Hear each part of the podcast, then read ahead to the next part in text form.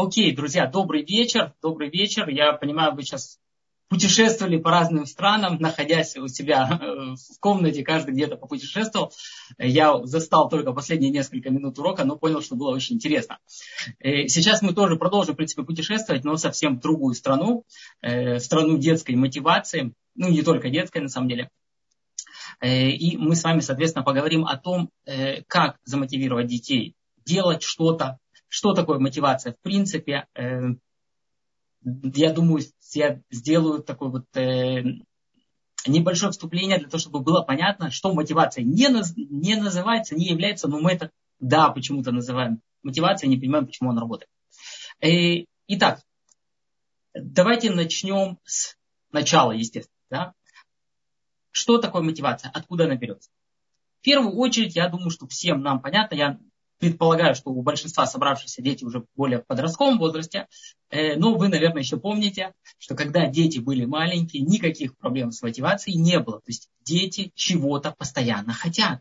Дети, маленькие дети, особенно даже если мы возьмем 2-3 э, года, то есть настолько маленькие дети, они все хотят делать, они хотят научиться сами, они хотят э, там еще полгода, да, они хотят сами сидеть, потом они хотят сами ходить, потом они хотят сами есть ложкой, даже когда у них это очень плохо получается, а нам потом придется, приходится убирать за их сами по полчаса. Дети хотят знать, дети хотят уметь, дети хотят справляться самостоятельно. То есть мотивация это то, что у ребенка, у человека, да, в самом потенциале, оно уже есть, это встроенная, встроенная программа. Она работает, она есть. Э, но со временем что-то меняется. Да? То есть если маленький ребенок хочу все знать, то подросток, э, очень часто мы уже встречаемся с тем, что отвалите от меня, не трогайте меня, вообще ничего не хочу знать, и вас особенно не хочу знать, тем более не хочу ничего делать. Что происходит, где вот этот вот переломный момент, э, почему это происходит и как, самое главное, да, это как это исправить, как это сделать лучше, как это сделать так, чтобы этого не было или же было в меньшей степени. Э, хорошо. На самом деле даже если мы говорим уже про подростков, э, мотивация на самом деле никуда не пропадает. Давайте я вам приведу на, на примере, всегда проще понимать. Э, вот буквально две недели назад у меня была э, женщина на консультации из Израиля, и она, она мне говорит, вы понимаете, вот такая проблема. Моя дочка, сейчас начались каникулы, и моя дочка, она спит каждый день до часу дня. Каждый день ее невозможно поднять. Не, не то, что там в 8 утра, в 11 до часа. Она каждый день спит. Э, мы договорились, э, проговорили определенные моменты, договорились о следующей встрече. Мы встречаемся через неделю. Я спрашиваю ее, ну там был вопрос не только был с тем, что она встает в час дня, было много разных вопросов. Я ее спрашиваю, ну а как, э, как с тем, что она встает, что-то получается? Она говорит, а нет, нет, сейчас нет этой проблемы. В смысле нет этой проблемы? Что, что случилось? Какое чудо произошло? Э, ну, очень просто. Дочка нашла работу э, пом, пом, помогающей в садике, ну, Саят Беган, я не знаю точно, как это по-русски будет, э, ну, помощница, воспитательница в садике летом. Ей платят за это деньги. Садик у нее начинается работа там в 7.30, ей нужно ехать в другой город, девочка встает в 5.30 или в 6, что-то такое. Она встает каждое утро сама, потому что родители встают позже, им не надо так рано, она встает сама и едет на работу. То есть, когда у нее появилась причина, она хочет заработать денег для того, чтобы купить себе какие-то штучки, видимо, на летних каникулах, я так подозреваю, как только у нее появилась достаточно, достаточная причина для того, чтобы что-то делать, она начала тучу что-то делать. И не просто делать, да, а с часу дня она начала, вместо часа дня она начала вставать в 5 утра. 5.30, я не помню точно. Э, то есть, когда у ребенка, у подростка есть причина, он делает. Если у него причины нет, то он, соответственно, не делает. И это относится не только к ребенку, это относится не только к подростку, это относится к любому человеку, здравомыслящему человеку в любом возрасте. Э, ну, опять давайте вот на простых примерах. Если, например, э, вы хотите, чтобы ваш ребенок помогал вам по дому. Вы считаете, что уборка это важно, что чистота, порядок это важно. Я предполагаю, я, к сожалению, не, не могу пользоваться чатом, я с телефона зашел, э, э, но я предполагаю, что все согласны с тем, что это очень важная вещь. Окей? Э, прекрасно. Теперь, если я приглашу вас к себе домой, приходите ко мне, уберите у меня дома. Кто, кто из вас захочет это сделать? Кто э, согласится на такое? Бесплатно, естественно, да? Э, предполагаю, что никто. Я, я так думаю, что никто не согласится. Почему? Потому что когда мы говорим, например, про уборку, да, мы имеем в виду уборку у меня дома. Это важно. Э, то, что проходит то, что находится у другого человека дома, ну, как бы прикольно, интересно, но это не мое дело. Я не буду, я не пойду убирать к соседу, даже если мой дом вылезан, да, даже если мой дом, он, э, там ни одной пылинки нет. Э, когда я, да, что-то делаю, когда я считаю это важным, я считаю это нужным, соответственно, я буду что-то делать, окей? Э, у меня есть мотивация, да, то есть у меня есть мотив, мотив, причина что-то делать. Хорошо? Э, я уже предвижу вопросы, которые у вас есть, да, что дома нет причин и так далее. Мы сейчас все это обсудим. Сейчас я просто хочу, чтобы мы разобрались с понятиями, что мотивацией называется, а что мотивацией не называется. То есть, чтобы мы не искали черную кошку в темной комнате, если ее там нет. Э, окей. Давайте пойдем дальше. Опять, я сейчас хочу это на вас объяснить, да, чтобы вам было понятно, как это работает у вас, и тогда мы сможем понять, как это работает у детей. Э, представьте себе такую ситуацию. Да? Вы работаете, ну, я так предполагаю, что все более-менее где-нибудь работают. Вы, скажем, офисный сотрудник для, для простоты, таких, наверное, большинство. Э, вы сидите в офисе и выполняете какую-то работу. И к вам в компанию должен приехать э, представитель другой компании для того, чтобы, для того, чтобы подписать договор. Важно. И, значит, э, начальник, хозяин, он выходит за пять минут до встречи и видит, что в коридоре грязно. Он подходит к вам и говорит вам там, Люба, Наташа, Саша, Петя, э, подмети, пожалуйста. Просто ну, неудобно сейчас человек приедет, Эм, а здесь у нас не убрано, уборщица не пришла вовремя, подмети, пожалуйста, да, и если можно пыль протереть, ну так, с слегонца, вот буквально совсем чуть-чуть. Э, как мы на это отреагируем? Я думаю, что, опять же, большинство людей скажет, э, нет, спасибо за предложение, но это не входит в мои обязанности. А тот человек, который да, на это согласится и пойдет подметать полы, несмотря на то, что он работает э, юристом, бухгалтером, и так далее. Э, он, э, ну, он странный, он поведет себя странно. Нет тех, кто откажется, поведут себя странно. Окей? То есть, если это не входит в наши обязанности, мы этого делать, скорее всего, не будем. Теперь, но если наш начальник, он возьмет и подметет, потому что у него нет уборщицы, потому что ее сейчас нету на работе, по, по любым другим причинам, это тоже будет выглядеть странно это будет на самом деле понятно. Это нормально. Он, вполне вероятно, себя дома тоже подметает. В этом нет ничего странного. То есть те работы, те вещи, которые я готов сделать у себя дома, я не готов их делать на работе, если это не входит в мои обязанности у меня дома помыть полы, это как бы нормально, это помощь жене, да? Или если жена подметает, это, это моет полы, это вообще, ну, сам Бог велел, вот, э, немножко шовинизма так вкинем. Э, но если я работаю бухгалтером, и меня, от меня начальник такое требует, э, это причина для, для увольнения, э, в смысле, для того, чтобы уволиться и потребовать пиццу, для того, чтобы потребовать э, выплаты. Да? Понятно? То есть, когда Почему то, что я не готов сделать на своей работе, я готов сделать для себя? Потому что это мое. Окей? Там, где это мое, там я не задаю вопросов. Я должен, я не должен, это красиво, это некрасиво, это понятно, это понятно. Э, там нет вопросов, это мое. Неважно, я работаю уборщиком или президентом, да, если мой ребенок сделал в титур, то я возьму макбонин, дам влажные салфетки и вытру его, как бы грязно это не было. Когда это мое, это нормально. Но когда это чье там, когда это не мое, то я буду оперировать такими понятиями, как я не обязан, меня используют, мы так не договаривались, я и так много делаю и так далее и тому подобное. Я надеюсь, что вы начинаете потихонечку уже узнавать да, какие-то вот, какие моментики, какие-то фразочки вы начинаете узнавать. Э, смотрите, запомните этот момент. Я хочу сейчас немножко отойти в сторону, э, еще одно объяснение сделать, потом мы как бы будем подводить, подводить все это под общий знаменатель, чтобы было понятно, как и что работает. Э, я начал с того, что у детей, у маленьких детей, у них очень большая мотивация. Э, они действительно хотят все знать и все уметь, все делать сами. И вы знаете, есть заведение, которое, цель которого давать знания, учить.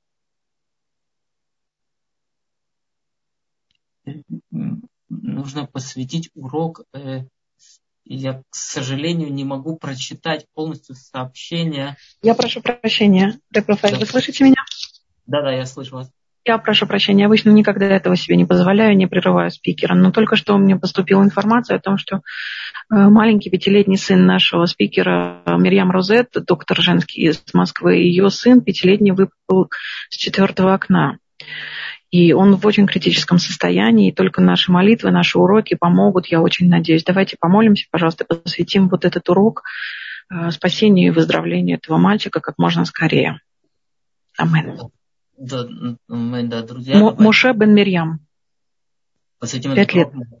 Э, скорейшему выздоровлению Моше бен Мирьям, Шашрам Мишлах Рурикуа Шлема, э, Безрат Шем. Да, наш урок будет посвящен именно э, его скорейшему выздоровлению. Ух, да, такая новость. Одну секундочку, я соберусь обратно с мыслями.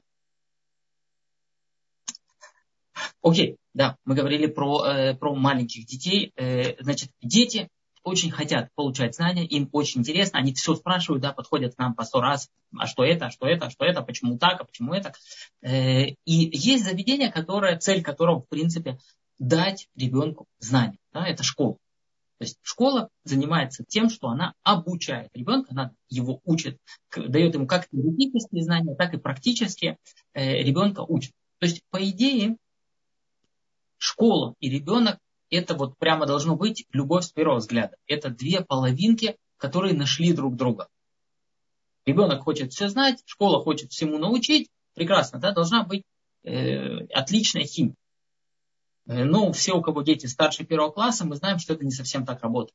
То есть ребенок приходит в первый класс зачастую, особенно если у него нет старших братьев, э, старших сестер, которые ему объясняют, что в школе все, все плохо, э, ребенок, которого как бы еще не испортили, он приходит в школу с очень большим желанием.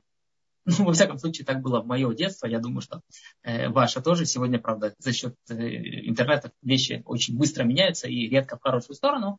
Ну, по-разному есть. Э, ребенок приходит в школу с желанием учиться, он приходит в школу с, большим, с большой мотивацией. Что мы видим чуть дальше, проходит год, два, три, иногда день, два, три, и мы видим, что ребенок уже не хочет учиться. То есть если 90% детей приходят с желанием учиться в школу, то через э, пару лет 90% не, хоть, не хотят уже учиться. Они ходят, они учатся, но они этого не хотят. Что произошло? Где прошел этот переломный момент? Я сейчас специально объясняю на примере школы, потому что это же не мы виноваты, это школа, они там, это так проще, э, проще нам понять. Что, что происходит в школе? Да? То есть, э, когда ребенок испытывает любознательность, он хочет что-то знать, у него есть готовность, это очень здорово. Но школа, она построена по системе. В школе есть определенная система, которую, определенное количество знаний, которую нужно передать ученикам, всем ученикам, вне зависимости от их характера, вне зависимости от их настроения, вне зависимости от ничего. Да? Есть одна конкретная, понятная программа, которую нужно ставить во всех э, учеников. И, естественно, это не очень хорошо входит, да, потому что сегодня ребенок пришел с хорошим настроением, ему очень интересно учиться, а завтра он пришел с плохим настроением, ему неинтересно учиться. Но школа будет в него э, выдавать знания той в той же самой форме, как было вчера, да, потому что есть форма, как тут ничего не попишешь. У учителя есть план учебный, который он должен, которому он должен придерживаться, и он должен его передавать. И, ну, кроме того, у него много учеников в классе, да, он не может подстраиваться под каждого, просто система не, не рассчитана на это. И что происходит? Происходит в тот момент, когда школа как бы, начинает давить на ребенка, э, потихонечку желание пропадает. То есть то самое желание, которое у него было изначально, когда школа давит, давит, давит, еще раз, еще раз, еще раз, желание начинает пропадать и вырабатывается, наоборот, э, негатив, вырабатывается нежелание учиться. Э, окей, друзья, переходим к нам. Да, переходим к нам что, что мы делаем зачастую? Когда мы просим ребенка о помощи, э, просим или говорим ему помогать нам, да, как мы действуем зачастую? Э, зачастую наша система, она строится на том, что мы, например, мы попросили ребенка подмести пол. Он подмел. Подмел пол, ну как подмел, да, как дети подметают я сейчас не говорю про маленьких детей, давайте перейдем на более там, 10 лет, то есть он может, в принципе, уже, э, уже может. Он подмел пол, да? что мы ему говорим? А, молодец, хорошо. Если он не подмел пол, мы попросили, он не подмел, то мы ругаемся. То есть мы э, свой негатив, скажем так, выражаем более ярко, э, более обширно, да, то есть больше слов, больше эмоций. Э, мы вовлечены в эту Э, в это состояние. Когда мы его хвалим, мы как бы, ну, ну он подвел пол. О чем тут разговаривать? Как бы? Сделал то, что должен был. Окей, хорошо. Молодец. Это максимум. То есть, э, когда мы хвалим ребенка и ругаем ребенка, мы это делаем непропорционально. Зачастую чисто автоматически, да, не потому что мы, не дай бог, плохие родители. Но на автомате, если он сделал то, то что он должен был сделать, Э, если не сделал, то это ну-ну-ну, нужно, нужно высказать, нужно объяснить. Э, это если брать глобально, да? Если мы берем локально конкретно его действия, то там тоже, да, то есть если ребенок помыл посуду, он помыл 10 тарелок, и одна осталась грязная, прямо грязная. На чем мы акцентируем внимание? На тех девяти, которые он помыл, или на той одной, которая осталась грязной?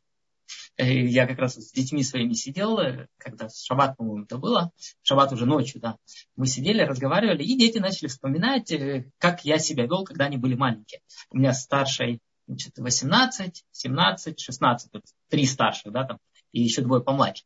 И они начали вспоминать, рассказывать мне, как они воспринимали, что я им рассказывал, чему я их учил и так далее. Так вот у меня одна дочка, она такая, она очень, ну, как вам сказать, она витает немножко в облаках. То есть она очень умная, очень способная, но она где-то в своем мире, да, то есть она вот, когда она чем-то занимается, она это делает идеально. Но все остальное, что происходит в этот момент, она может просто не замечать. И в, какой в каком-то возрасте, я уже не помню, сколько ей было, я решил, что ей пора мыть посуду. Ну, учить ее мыть посуду. Э, и я попросил ее помыть посуду, там было три тарелки. Okay? Она их помыла, я ее похвалил, она радостно убежала, и я их перемыл за ней. Окей? Потому что тарелки были грязные, ну, грязнее, чем, э, чем до того, как она за них взялась. Окей? И та, вот таким образом я делал, я думаю, недели две, может быть три. Каждый раз я ее просил помыть. Ну, я изначально давал только легкие вещи, только там тарелки, да, не э, кастрюли, э, не какие-то сложные такие.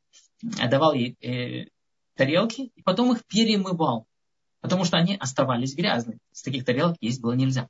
Но перемывал так, чтобы она их не видела. То есть каждый раз она мыла, я ее хвалил, говорил, как она молодец, несмотря на то, что тарелки были грязные. Я знаю, кто-то сейчас может возмутиться, но это же нечестно, это же обман. Может быть, может быть, окей? Честными нужно быть там, где нужно. Okay? С детьми не всегда, ну вообще в отношениях на самом деле не всегда нужно говорить правду. Я думаю, взрослые люди это понимают. Может быть, мы используем это как оправдание, когда нам хочется кому-нибудь сказать какую-нибудь гадость, да, то мы говорим как бы, я прямой человек, я правду говорю в лицо. Но нет, это не так. И, и мы, может быть, я не буду сейчас приводить источники. Я уверен, что вы сами это знаете. Сейчас не хочу уводить урок в эту сторону. Э, в отношениях, в принципе, тема э, рубить правду, она вот очень плохо работает. Нужно понимать, когда и что говорить. Так вот, история с помывкой посуды. Э, две или три недели я перемывал за ней посуду. Okay? Первую неделю я просто перемывал, на второй неделе я уже начал говорить, да, о, отлично помыла, только вот здесь, видишь, пятнышко осталось, там вся тарелка заляпана, вот здесь, видишь, маленькое пятнышко осталось, может, ты его чуть лучше сделаешь. Она начала делать потихоньку, за несколько недель она втянулась, начала мыть посуду сносно, и мне, э, я прекратил за ней перемывать. Э, кстати, интересно, моя жена за мной тоже перемывала, чтобы я, чтобы я думал, что у меня хорошо получается. Надо будет у нее спросить. Да, вот мы как раз с детьми сидели, э, раска... Э, обсуждали эти вещи. И так, на самом деле, я делал со многими вещами. То есть переподметал, перемывал полы и так далее. Но дети учились, дети получали удовольствие, потому что они считали, что у них получается. А от раза к разу э, мастерство, оно и так растет. Да? Ну, или если же мы делаем небольшие какие-то замечания. То есть мы 90% говорим отлично, даже если оно ужасно, а 10%, 5%, 1% мы говорим, вот здесь можно чуть лучше сделать. Вот если ты сделаешь вот так, то будет чуть лучше. Тогда ребенок готов нас услышать, тогда ребенок хочет что-то делать.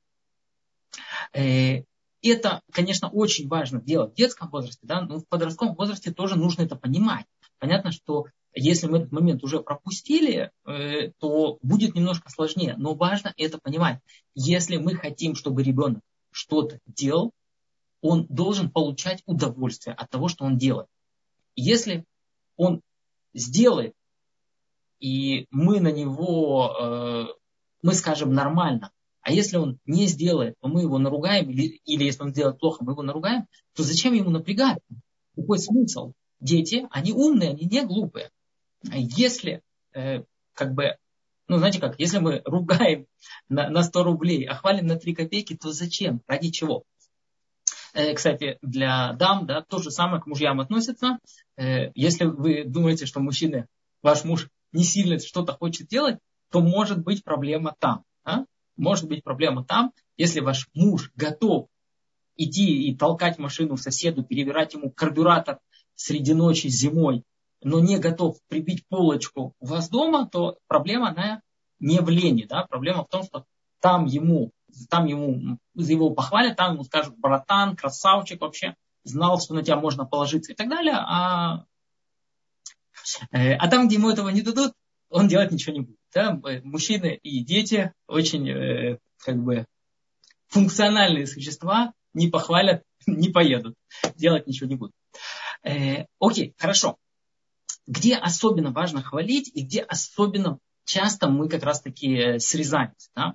Когда ребенок проявляет инициативу. Это очень сложно, это очень сложно, но это очень-очень важно. Э, ребенок решает э, что-то сделать, да, там, разогреть обед сам. И он, ну, я помню, как я первый раз жарил яичницу, не подумал, что нужно налить масло, да, мне сказали, что нужно просто яйцо в сковородку разбить, я так и сделал. Вот, потом это все прилипло, и снять было достаточно тяжело. Когда дети проявляют инициативу, как правило, нам это очень дорого стоит. Потому что они сделают неправильно, и э, как бы, ну, убытков от этого будет гораздо больше, чем пользы. Но здесь нам очень важно закрыть вот этот вот э, аппарат и не начать рассказывать, почему это неправильно. Потому что если ребенок проявляет инициативу один раз, мы ему говорим, ну а ты что, ну зачем, ну что, нельзя было спросить, ну не, ты не мог попросить по, по помощи, ну сказал бы я бы вот это, я бы так. Один раз, второй раз, третий раз, если он это делает, и каждый раз ему прилетает за это, он не будет дальше этого делать. Он понимает, зачем. Зачем рисковать, зачем что-то делать. Э, мы должны, мы должны это понимать и принимать. Да, нужно принять это прямо, вот пропитаться этой идеей. Когда ребенок проявляет инициативу, это хорошо. Да, он что-то испортил, да, он нам что-то спалил и э, э, решил погладить что-то, и мы выкинули эту вещь. Окей, второй, третий раз. Он научится, со временем он научится. Но если мы будем его гасить, если мы будем ему говорить, нет, не суйся, не лезь, не бери, он просто он перестанет ссываться, да? Не будет инициатива проявляться тогда, когда мы этого хотим. Вот, вот здесь прояви инициативу, а вот здесь не проявляй инициативу. Нет, это так не работает. И опять вы можете это видеть, на, как, насколько ребенок инициативен на улице, да, насколько он инициативен с друзьями. Это, это для нас очень важный момент, потому что, э, опять же, дети разные. То есть есть дети, которые действительно более пассивны, есть дети более активные, э, есть э, очень инициативные дети, есть дети менее инициативные. Понятно, что каждый ребенок это, это отдельный мир, и с этим мы ничего не можем сделать. Да? То есть характер ребенка мы изменить не можем. Мы можем изменить то, как он будет этот характер проявлять. Э, но для того, чтобы понять, что, его за, что у него за характер, нам очень просто это сделать на примере того, когда мы смотрим, что он делает не с нами. Как он ведет себя в классе, как он ведет себя со, со, своей, со своей социальной среде. И если там он да, проявляет активность, значит с у него все в порядке. Он с нами не хочет ее проявлять. Потому что мы ее, и мы ее немножко гасим. Так, у нас времени мало, а разговор, э, тем еще много. Э, хорошо, друзья. Э, да, возвращаемся еще к одной теме. Я пытаюсь как можно больше впихнуть, поэтому, может быть, немножко путаю вас. Я попытаюсь сейчас разложить. Значит, э, мы сказали, для того, чтобы ребенок проявлял инициативу, для того, чтобы ребенок что-то делал, ему нужно получать от этого удовольствие, ему должно быть приятно. Да? Э, ну, давайте еще в двух словах я скажу об этой вещи. У нас почему-то э, очень переоценена, переоценена очень переоценена логика. Да? То есть мы почему-то считаем, что вот если что-то правильно, то это и будет. Вот так и надо делать. Если я объясню ребенку, э, как плохо не ходить в душ каждый день, что это скажется на его гигиене, что это может привести к каким-то заболеваниям, что от него отвернутся друзья и так далее. То есть если я ему объясню все по порядку, то он поймет и начнет это делать. И мы настолько вот уверовали в эту логику, что даже когда это не работает, мы продолжаем объяснять. А кто вот, э, вспомните себя, э, кто может словить себя на том, что мы по 50, по 100 раз говорим одно и то же ребенку. Не будешь учиться, не будешь делать домашку, ты там э, дворником станешь. Ну, я и говорил это уже сто раз, да, я продолжаю это говорить на 101, на 102, на 103. То есть мы как-то очень сильно зациклены на логике и забываем про эмоции о том, что на самом деле и взрослые, и дети делают в основном э, то, чего хотят, то, от чего получают удовольствие. Ну, у взрослых э, есть достаточно сильная мотивация, когда, как бы, ну, если я не приду на работу, меня уволят, мне ничего будет есть, да, это очень крутая мотивация, которая нам сильно помогает. У детей ее нет. И, кстати, объяснять тоже абсолютно бесполезно. Даже в подростковом возрасте, я знаю, что многие родители, они пытаются объяснить детям, ты понимаешь, там семья, дети, ты волнуешься, у тебя крыша над головой и так далее, пытаются передать эту полезную информацию ребенку, э, нужно понимать, что это практически невозможно. То есть ребенок, который вырос в доме, который никогда не зарабатывал на крышу над головой, он может теоретически понять, что это стоит денег. Он понимает, что для того, чтобы в холодильнике были продукты, нужно заработать денег. Но поскольку он не был в этой ситуации, он этого не, не понимает на самом деле. Как только он уйдет из вашего дома, да, как только он значит, заживет отдельно, он это поймет через неделю. То, чего вы ему не сможете объяснить, даже если будете объяснять десятками лет. Не вставится это в голову. Пока не попробует, не узнает. Поэтому, друзья мои, да, помним о том, что гораздо важнее эмоции, которые испытывает ребенок, э, чем объяснялки. Если мы дадим ребенку положительную эмоцию от действия, он будет это делать дадим ему негативную эмоцию, скорее всего, он этого делать не будет. Ну, или будет делать с очень-очень большим скрипом, э, если мы его каким-то образом заставим. Да? То есть, ну, от заставления никто не отменял. То есть, э, если ребенка бить ремнем, то он будет делать все, что вы захотите, пока не сбежит, э, в принципе. И взрослый человек тоже. Пистолет э, к виску, все будут делать все, что вы хотите. Да? Ну, понятно, что мы говорим не об этом. Мотивация – это замотивировать ребенка, чтобы он это делал сам, чтобы он это делал добровольно. Для этого ему нужно получать позитивные эмоции.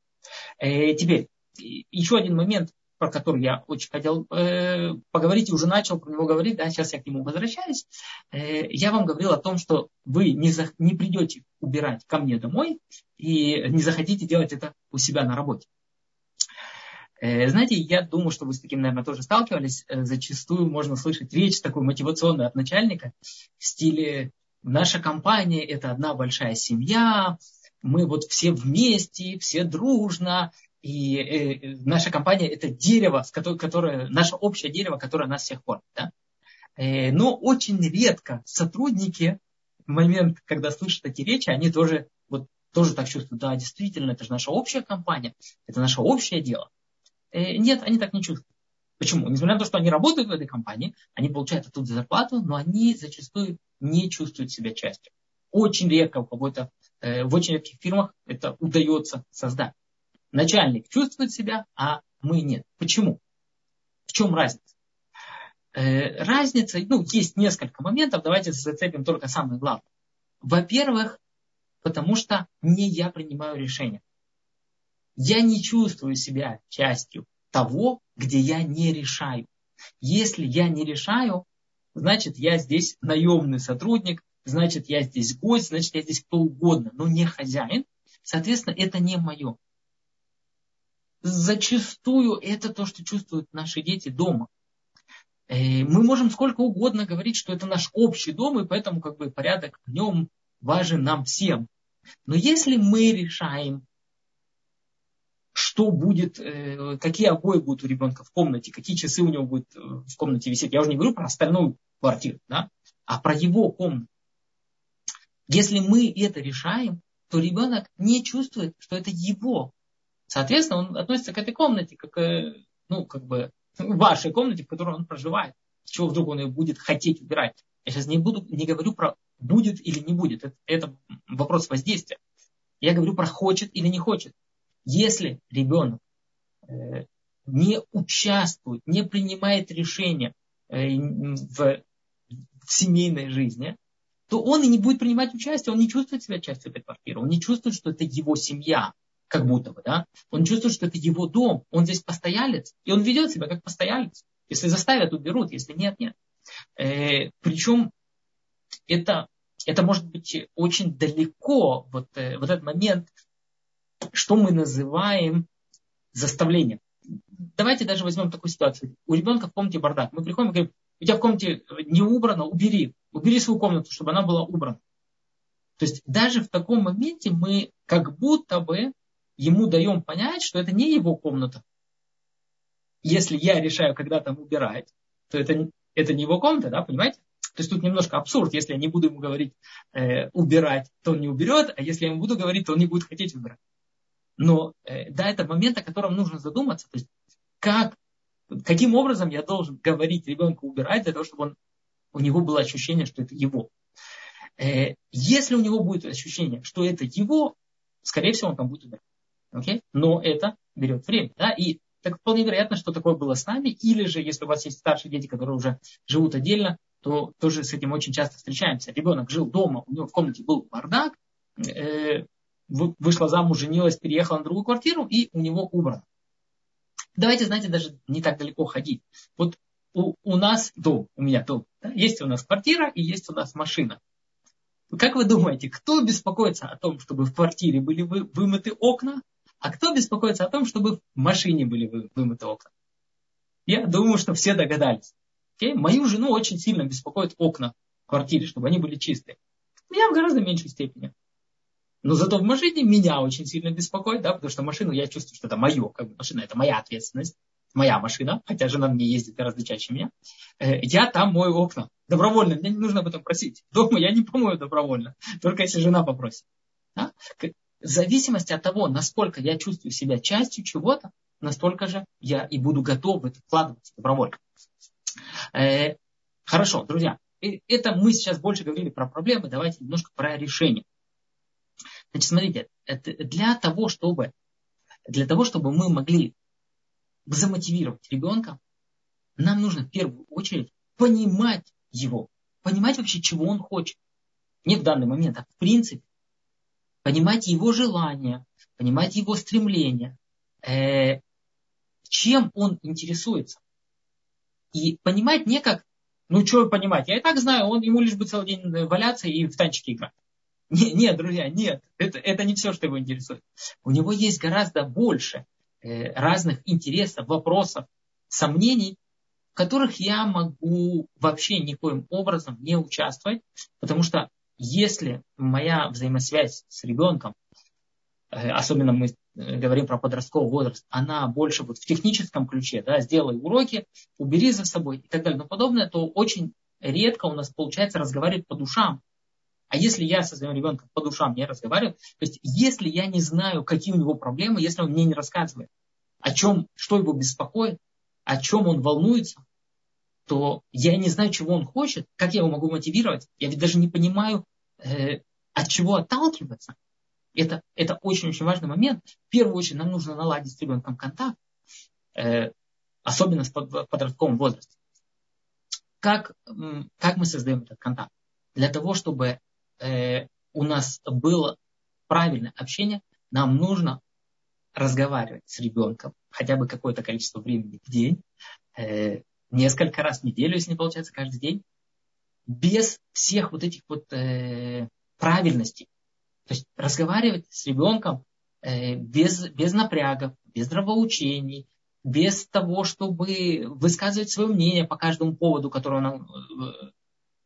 Если нам ребенок что-то рассказывает, мы это принимаем, мы слушаем и соглашаемся. Э, не соглашаемся в смысле молодец, так и надо, да? Если нам ребенок рассказывает, что э, я вот тут собираюсь э, учителю морду набить, окей, нам не нужно ему говорить, ой, молодец, правильно, да? Но с другой стороны, и, и не нужно говорить, нет, ты что, э, это, это неправильно, так не делай. То есть, когда мы слышим от ребенка, когда ребенок нам что-то рассказывает, нам нужно научиться, это очень важный момент, научиться воспринимать, принимать ребенка э, не обязательно соглашаясь с ним, да, я подчеркну этот момент. Не то, что все, что говорят дети, это вот э, ну, нужно с этим соглашаться и это, э, и это делать, а э, именно дать ребенку ощущение, что он может рассказать нам о том, что его беспокоит, о том, что ему не нравится, даже если нам не нравится то, что ему не нравится. Мы должны научиться находить общий язык с ребенком. И если наш ребенок все, что его интересует, компьютерные игры, и все, то значит нам нужно разговаривать с ним об этом, да? Спросить у него, во что он играет, какие правила, что нужно для того, чтобы пройти на следующий уровень, все что угодно. Если у нас нет других тем, то значит мы ищем ту тему, которая, э, которая есть. Мы должны разговаривать с ребенком на его языке. Если мы этого не будем делать, у нас не будет связи. Соответственно, мы не будем знать, на каком языке с ним говорить. Ребенок э, э, взрослеет, он становится подростком, ему нужно, э, он не может уже взаимодействовать с нами вот так. Да? Мы любим своих детей, это очень здорово, это очень круто, это очень важно. Но в подростковом возрасте ребенок гораздо меньше нуждается в нашей любви и гораздо больше нуждается в нашем уважении. Да? Это очень важный момент, который, опять же, многие упускают. Мы должны научиться уважать ребенка, не только любить, любить это здорово. Но когда я э, решаю все, ставлю, делаю наставления постоянно и постоянно что-то рассказываю, как правильно жить, а как нет, я показываю этим, что я тебя не уважаю, твое мнение неинтересно. Опять, если я уважаю ребенка, это не значит, что я буду делать так, как он говорит. Не значит, что я ему буду все позволять. Но я показываю, что я уважаю его мнение. При этом мы сделаем по-другому. Да? Но я тебя слышу так же, как мы разговариваем со взрослыми людьми, как мы разговариваем со своими друзьями, с коллегами. Мы тоже не совсем соглашаемся, но при этом мы показываем им, даем им возможность высказаться.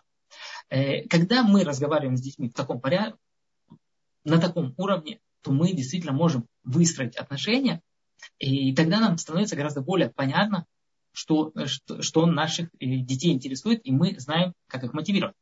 Кроме того, когда мы проявляем уважение к ребенку, он тоже уважает нас. Это очень важный момент. Э, не то, что если я уважаю ребенка, то он не будет уважать меня. Да? Есть, есть люди, которые думают, что вот это так работает. Но это работает наоборот. Знаете, я когда работал в школе-интернате, я был э, три года директором э, школы-интерната, у нас там был учитель такой, Яков Сандлер, Зихронули Браха, учитель с большой буквы. Это, он был преподавателем математики, и, ну, школа-интернат, сами понимаете, там не то, что люди, ребята прям стремились к знаниям, это было самое интересное. Э, совсем нет, основная масса как бы училась не очень хорошо. Но при этом вот этот Яков Сандлер, он тогда был пожилым человеком, он относился к каждому с таким уважением, что ребята тоже его уважали. И математику все учили, более или менее как-то сдавали.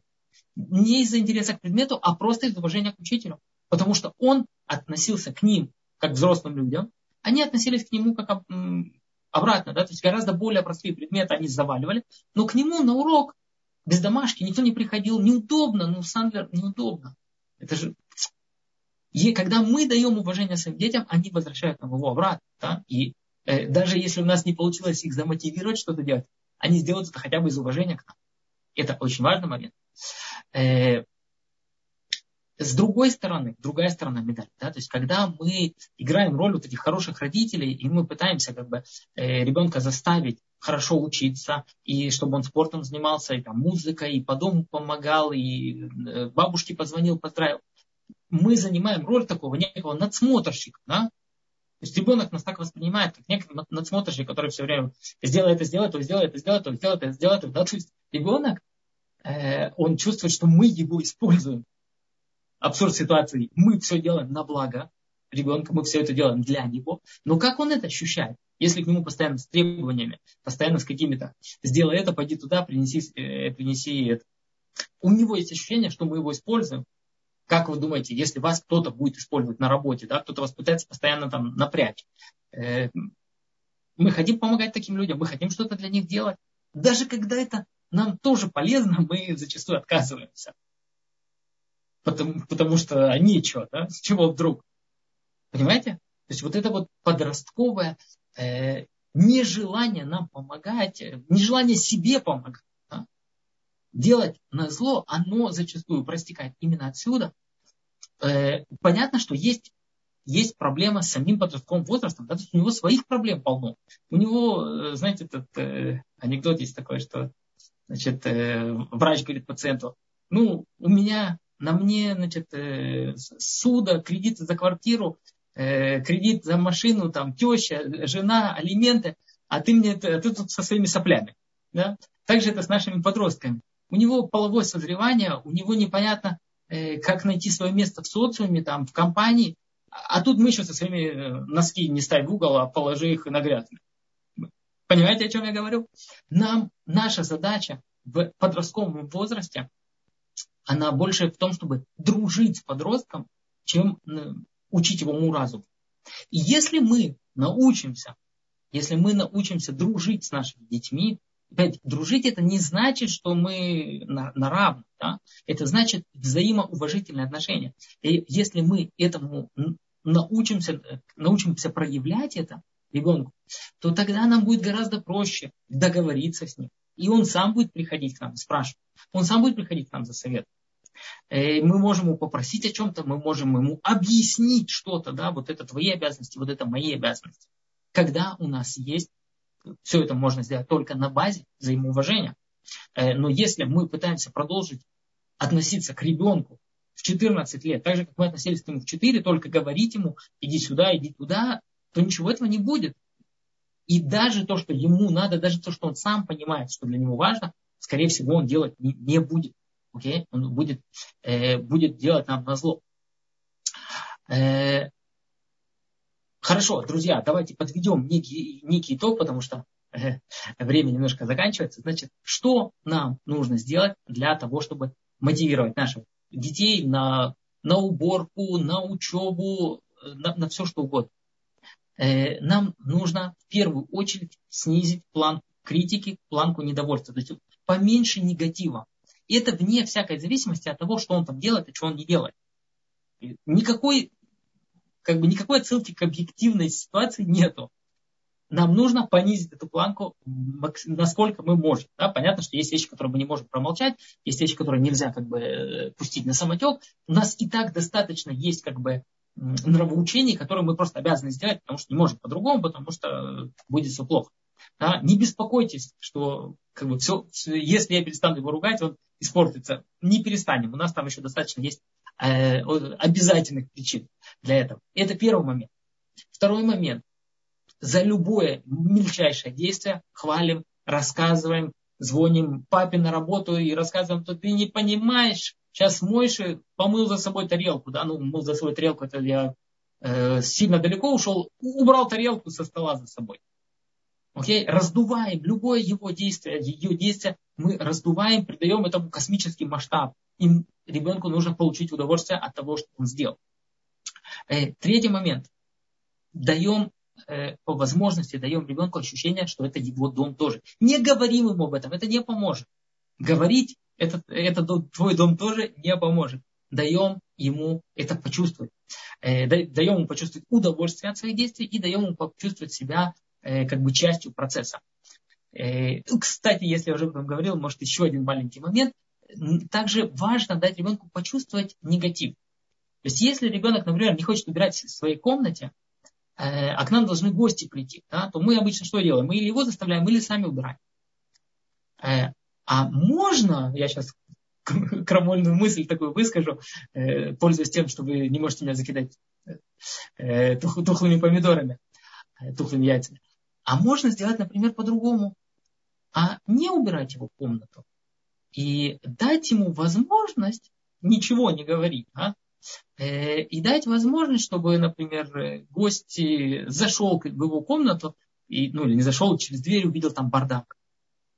И может быть он испытает чувство неудобства, да? И может быть что-то там внутри сдвинется, может быть нет. Но вполне вероятно, что да. Опять же, при условии, что мы не начнем об этом говорить, да, если мы ему скажем, а, вот видишь, я тебе не сказал убрать, или я сказал, а ты не убрал, и вот опозорились, э, все, сейчас будут про нас говорить и так далее и подобное, да, то мы полностью аннулируем этот эффект. Потому что он становится в позицию защиты, и, соответственно, уже никакого переосмысления не будет. Э, я говорю о том, чтобы дать иногда возможность ребенку, не в смысле специально это сделать, да, но если так ситуация сложилась, дать возможность ребенку действительно прочувствовать этот негатив на себе. Э, естественно, мы не делаем это там где-то опасно для жизни или может иметь какой-то, э, ну, какие-то, не дай бог, серьезные последствия. Но в других ситуациях, да, мы, э, ребенок не поставил будильник, если, например, это не школа, а какое-то его мероприятие, да, а мы ему не напоминаем. Хорошо, проспал, в мыле, пене выбежал из дома. Опять же, мы молчим. Может быть, вполне вероятно, что-то там внутри щелкнет, и он начнет в следующий раз об этом думать, может, не с первого раза, с третьего. Но иногда мы забираем у ребенка возможность даже э, почувствовать эту проблему. Мы о них рассказываем все время, а прочувствовать у него нет возможности. Соответственно, как бы это, это просто, раска... просто сказки, да, возвращаясь к тому, о чем мы с вами говорили. Логика это здорово, эмоции это то, что реально решает. Если ребенку было стыдно один раз, то вполне вероятно, он в следующий раз это не захочет повторить. Если ему было приятно, он вполне вероятно захочет это повторить. Если это все только слова, только логика, окей, здорово, это, это нас никуда особо э, не, не уводит. Окей, друзья, давайте, наверное, здесь остановимся. Я далеко не все успел рассказать, что хотел, несмотря на то, что он говорил очень быстро. Э, э, если у нас есть какие-то вопросы, я буду рад на них ответить. Э, Мирям, вы с нами? Да, да, я с вами. Спасибо вам огромное за, за этот урок. И вопрос на самом деле есть. Я вижу поднятую руку, и у меня два вопроса, которые пришли на, на WhatsApp и на Telegram. Первый Мария задавала еще утром вопрос. Когда в семье трое детей, возраст разный, 11, 9 и 6 лет, как подружить детей в семье? Иногда в силу возраста детей кто-то делает больше дел по дому, нежели другие, и старший обижается на это. Э, смотрите, я, я даже не буду начинать говорить об этом, потому что ну, это вот отдельный эфир. Э, а одного эфира для того, чтобы разобрать отношения между детьми, не хватит. Да? Не то, что давайте, давайте какой-то короткий ответ, э, ну прям, прям совсем, совсем никак. Э, про это нужно говорить. О том, как не поссорить детей между собой, нужно очень серьезно говорить. Это огромная тема. Я, знаете, я вам скажу, если взять все воспитание, я думаю, что вот 50% это все вопросы воспитания и 50% это вопрос взаимодействия между братьями и сестрами. Вот я так это вижу. Это приблизительно равносильные стороны. Поэтому сейчас не буду отвечать. Спасибо большое. Секундочку, еще вопрос. Вопрос, по-моему, классный от, от подростка. Рина Ривка спрашивает. А, как вот самого себя подростка замотивировать помогать родителям? Теперь скажите все то же самое, коротко на одной ноге, языком подростка. Э, как самого себя замотивировать. Смотрите, если подросток задает такой вопрос, то есть человек, если человек задает вопрос, как себя замотивировать, значит, ему, в принципе, это зачем-то нужно. Да? То есть, э, э, она не спросила, э, как себя замотивировать э, полететь на Луну. Она задала такой вопрос. То есть есть почему-то для нее это важно. Помогает родителям. Э, поэтому нужно сесть с листиком бумажки и попытаться разобраться, почему, а почему я вообще об этом думаю, почему мне это важно. Появится некая идея, да? появится некая идея, которую нужно записать на бумажке. Мне это важно, потому что. После этого нужно задать себе вопрос, а почему мне важно вот то, что я написал? Зачем мне это? И тогда появится следующий, следующий ответ. Потому что вот это нужно тоже записать. После этого догадайтесь, какой вопрос нужно себе задать. Почему, зачем мне это важно? То есть уже это вторая строчка. Да? Это в коучинге это называется 5, 5 почему, 5 зачем. Э, поскольку человек задает такой вопрос, значит, какая-то надобность у него в этом есть. Ему нужно просто с ней четко разобраться. Когда все это будет выписано на бумагу, э, будет видение, для чего это, будет желание это делать. Можно ее перечитывать э, раз в несколько дней, и это будет проявлять, э, как бы пробуждать заново мотивацию. Да? То есть есть мотив, есть мотивация. Это такой э, самокоучинг на одной ноге. Спасибо большое. Ольга тянет руку. Я надеюсь, что это вопрос, а не случайно она нажала на кнопку, как это бывает. Ольга, вы можете задавать ваш вопрос.